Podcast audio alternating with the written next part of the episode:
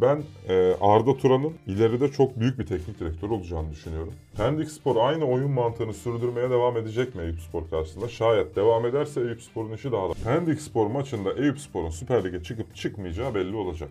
E, Süper Lig'e çıkma garantisi Samsun Spor'da rehavet yaratır mı? Bence yaratmaz. Oyuncu profilleri aslında böyle çok üst düzey olmamasına rağmen Göztepe'nin savunma mantığını kusursuz buldum. En başta onu söyleyeyim.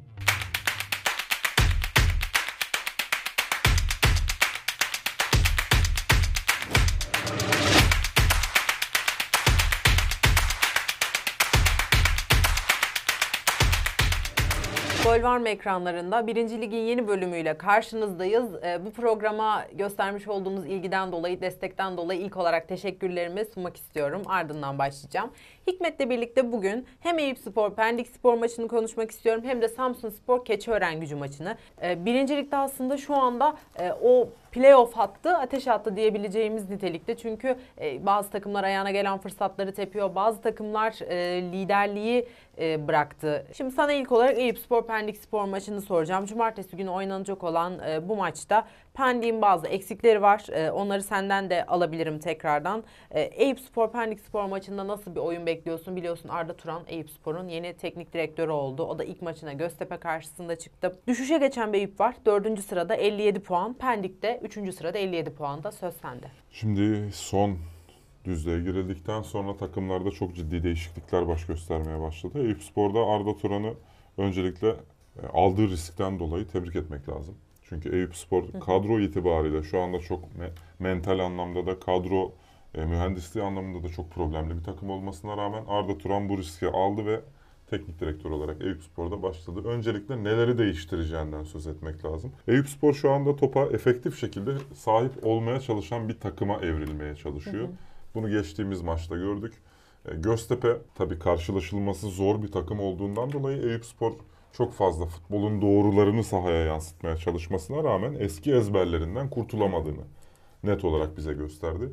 Şimdi Eyüp Spor'da ilk başta en başta yapılması gereken şeylerden bir tanesi bek oyuncularının oyun ezberlerinden vazgeçmesi. Pendik Spor'da bu kadar ciddi eksiklikler varken ben Eyüp Spor teknik ekibinde olsaydım şayet Ömer Bayram'ı sol bekte ısrarla oynatmak yerine Ömer Bayram'ı artık merkeze çekerdim. Ömer Bayram bu ligde orta saha özellikleriyle fark yaratabilecek türevde bir oyuncudur. Sol beke attığınız zaman Ömer Bayram'ın kendisinin kurtulamadığı bir oyun ezberi var. İçeride oyuncunun müsait olmasından bağımsız devamlı içeriği orta yapmaya çalıştığını görüyoruz. Sağ bekte de Cenk Ahmet sık sık bölgesini terk eden oyun içerisinde, oyunun akış esnasında olan şeyleri çok fazla öngöremediği gibi doğru şekilde de konumlanamayan bir oyuncu. Eyüp Spor'un savunmada ve hücumda hatta ikisinin arasındaki geçişlerde yaşadığı temel problemler bence bunlardan kaynaklanıyor. Merkez orta sahaya yapılacak bir Ömer hamlesi topun kendisinde daha efektif şekilde kalmasını sağlayabilir. İşte %70-75'lere ulaştığı dönemler oldu Göztepe maçında. Fakat nerelerde bu topa sahip oldular? Şu bölgede. Gol bölgesinden uzakta. O topu oraya kim taşıyacak? O top oraya hangi varyasyonlarla taşınacak? Şimdi ezber olarak rakipler biliyor ki Cenk Ahmet ve Ömer'le çıkıyorsanız devamlı orta keseceksiniz içeriye. Bu artık yerleşik bir savunma sistematiği oldu. Rakipler açısından konuşuyor. Yüzü rakibine dönük bir oyuncuya yaptığınız orta %50 ihtimalle isabet sağlar. Hücuma bu kadar e, sıkıntılarla çıkan bir takımsanız %50 opsiyonu tercih etmeli misiniz? Arda Turan'ın futbolcularına sorması gereken sorulardan bir tanesi bu olacaktır. Şimdi bu oyun ezberinden sıyrılıp sıyrılmadıklarını Pendik Spor karşısında göreceğiz. Fakat Pendik Spor'da da çok ciddi eksiklikler var. A Osman yok muhtemelen. Ondan sonra Turam cezalı. Diğer isimler Kapel, Burak, Kapel sakat. Burak Öğür cezalı. Hasan Kılıç. Hasan Kılıç yok. Kadronun yarısı yok Pendik Spor'da. Eyüp Spor için çok büyük bir şans aslında. Şimdi şeye baktığım zaman, karşı tarafa baktığım zaman kimlerin olmamasını isterdim diye baktığımda temel olarak değişmeyen işte Pendik Spor'u bu taraftan tarif edelim. Hasan Kılıç değişmeyen oyuncularından bir tanesi. A Osman rotasyonda da olsa genelde bu sezon çok sık forma giyen oyunculardan birisi. Regatten takımın akar e, oyununu sağlayan oyunculardan bir tanesi. Regatten de var. İlk 11'inin tamamıyla iskeletinden mahrum çıkacak şimdi. Pendik Spor aynı oyun mantığını sürdürmeye devam edecek mi Eyüp Spor karşısında? Şayet devam ederse Eyüp Spor'un işi daha da kolaylaşır bence. Eyüp'ün burada doğru şekilde karşılama yapacak ve geçişleri kovalayacak bir futbol anlayışına ihtiyacı var. Pendik Spor'un üçüncülüğü şu anda e, hep sezon başından beri konuşuyoruz ya. Pendik Spor için aslında playoff grubunda olmak başarıydı.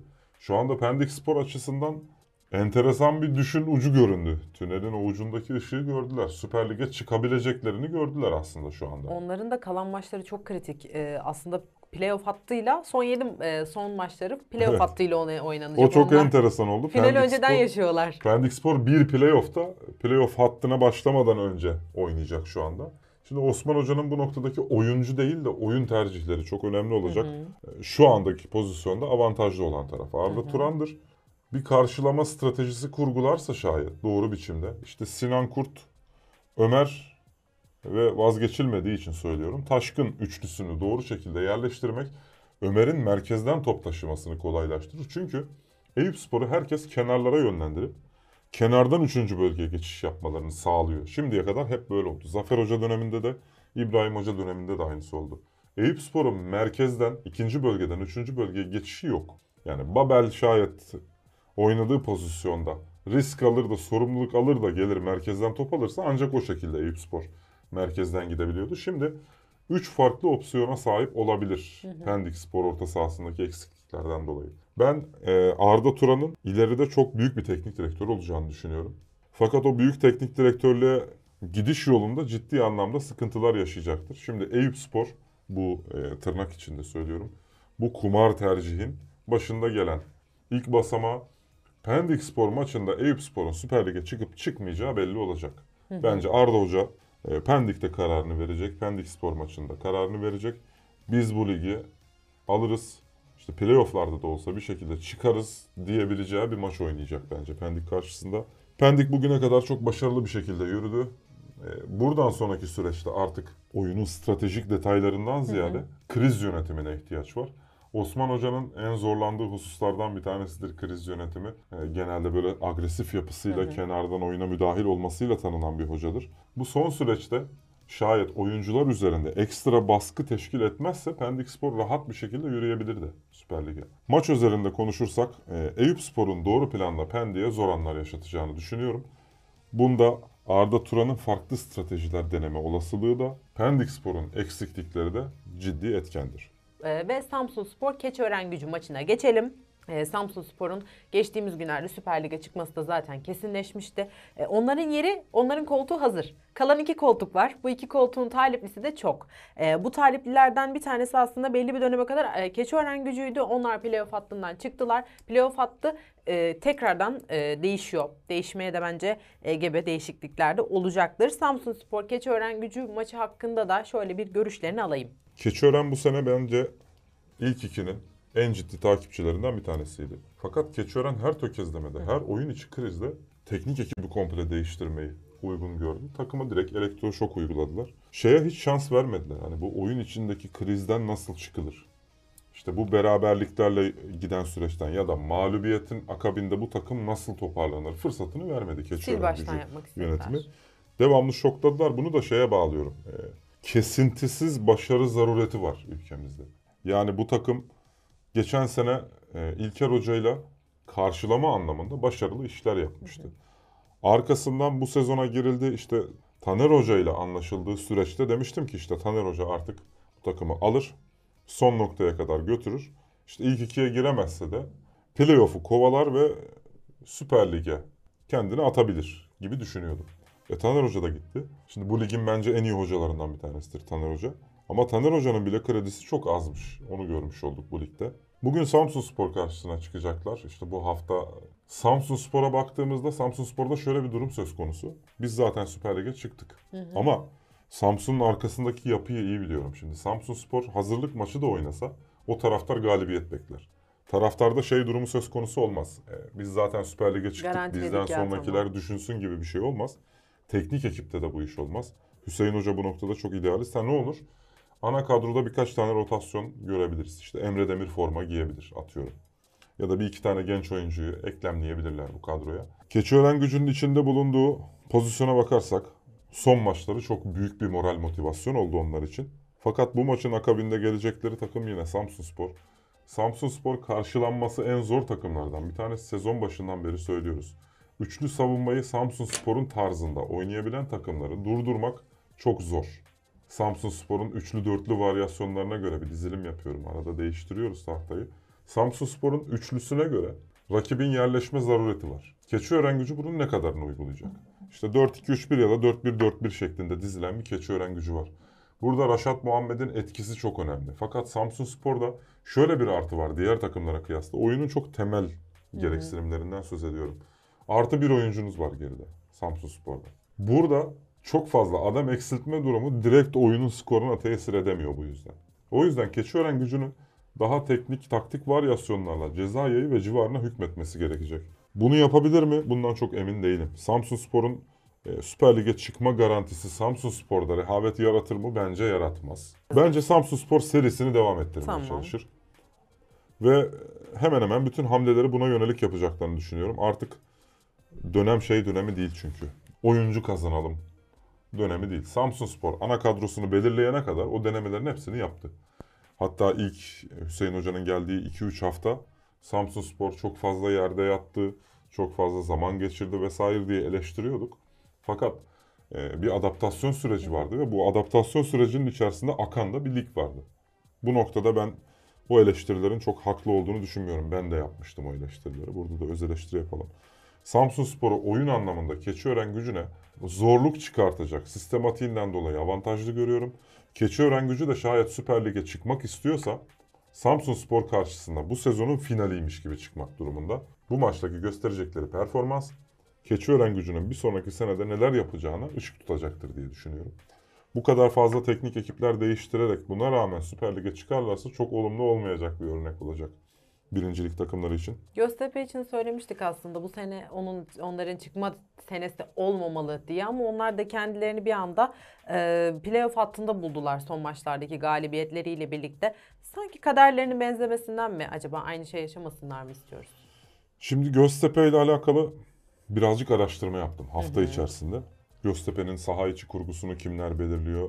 Bu oyun aklının arkasında kim var? Göztepe'nin savunma mantığını kusursuz buldum. En başta onu söyleyeyim. Oyuncu profilleri aslında böyle çok üst düzey olmamasına rağmen bir arada yaptıkları savunmanın bir futbol aklının neticesi olduğuna kanaat getirdim. Hani o kulüp o konuyla alakalı gerekli açıklamaları zaten önümüzdeki süreçte yapacaktır. Orada bir futbol aklı olduğunu öğrendim. Bu futbol aklının e, doğru şekilde bir planlamayla kurgulandığını ve saha içerisindeki sistematiğe doğrudan tesir ettiğini öğrendim. O kadarını söyleyeyim. Göztepe'de e, teknik adam anlamında birazcık istikrarsızlık olsa da Göztepe'de futbol aklı teknik ekiple birlikte değişmiyor. Burada böyle bir avantaj var. Göztepe'nin kısa, orta ve uzun vadeli bir planı var. Bu planları uygulayacak ekipler evet birazcık sirkülasyon yaşandı o noktada. Ama bu yaşanan sirkülasyon futbol aklını değiştirmedi. Keçiören gücüne bakıyorsunuz. e, Birinci bölgeden pasta çıkmaya çalışan bir anlayış hüküm sürerken yapılan teknik ekip değişikliğiyle tamamıyla geçiş oyununa odaklanan bir takıma dönüştüğünü görüyoruz. Sonra gelen yeni teknik ekip ikinci ve üçüncü bölgede topa hükmetmeye çalışıyor. Bu neyi gösteriyor? Takımda futbol aklı gelip giden teknik ekipler. Sabit bir oyun Göztepe bu noktada buradan ayrılıyor. Göztepe maçına da birazcık atıfta bulunalım. Ee, Altay'la Altay şu anda içinde bulunduğu sıkıntılı süreçten yine Paşao faktörüyle sıyrılmaya çalışır pozisyonda. Göztepe karşısında e, Paşao bu kadar pozisyon bulamaz öncelikle. Göztepe durdurma konusunda ligin Samsun Spor'la beraber sayılabilecek e, en iyi iki takımından bir tanesi. Fakat hücum noktasında iki tane oyuncunun bireysel performansına çok dayalı. Altay'ın da savunmada verdiği boşluklar çok fazla, aldığı risk çok fazla ve bireysel hatayı çok fazla yapabilen bir takım. Şimdi Göztepe Altay bir İzmir derbisi. Oldukça mücadele anlamında keyifli olacaktır. Bol miktarda kart olabileceğini öngörüyorum. Göztepe'nin kesinlikle 3 puana ihtiyacı olduğu gibi Altay'ın da kesinlikle 3 puana ihtiyacı var. Çünkü Altay artık bundan sonraki haftaları rahat oynamak isteyecektir. Altay fizik kondisyon açısından Göztepe ile karşılaştığında sıkıntı yaşayacak. En başta onu söyleyeyim. Özellikle Nadiri'nin çok e, sık problem yaşayacağını görebiliriz maç içerisinde. Ben Göztepe'yi avantajlı olarak görüyorum. Çok farklı bir skor olmadan Göztepe'nin galip gelebileceğini düşünüyorum. Bir farklı bir galibiyet olabilir. Altay'ın bugünkü 3 puan zarureti kendi üzerinde oluşturacağı baskıyı hücuma gitmeye yöneltirse Altay takımını devamlı gidelim önde basalım işte Göztepe'nin savunmasından çıkarken onlar orada baskın hücum uygulayalım derlerse Mama ve Kvasina'nın ikisinin bir arada yapacağı e, hücum varyasyonlarının Altay'a çok ciddi problem yaşatacağını ve Altay savunmasının bu oyunculara karşı ağır kalacağını düşünüyorum. Şimdi camia olarak düşünürsek ben hep şehir ve camia kulüplerinin ön planda pozitif ayrımcılığa benim zihnimde maruz bırakılması gerektiğini düşünüyorum. Göztepe Süper Lig'de istediğimiz takımlardan bir tanesidir. Altay doğru projeyi bulursa şayet önümüzdeki senelerde, önümüzdeki sene diyelim hatta. Altay da bu Süper Lig'in adaylarından bir tanesi olabilir. Bence Samsun Spor camiasıyla birlikte Süper Lig'e çıkarak lige renk katacaktır. Göztepe de bu e, adaylardan bir tanesi. Taraftar kültürüyle, oyun ezberiyle, içinde bulunduğu organizasyon yapısıyla Göztepe de Süper Lig'e renk katacak takımlardan bir tanesidir. Bu sene erken midir? Belki evet ama önümüzdeki senenin favorilerinden bir tanesi Göztepe olacaktır. Peki teşekkür ediyorum. Ee, Bugün benim sana soracaklarım bu şekildeydi. Söylemek istediğim başka bir şey yoksa yavaş yavaş kapatalım. Playoff satım haline girdiğimiz şu dönemde bizi tanımayan sponsorlarla buluşturmak sizlerin elinde. Yorum, beğeni ve paylaşımlarınızı lütfen bizden eksik etmeyin. Bir sonraki hafta 1. Lig'in yeni bölümünde görüşmek üzere.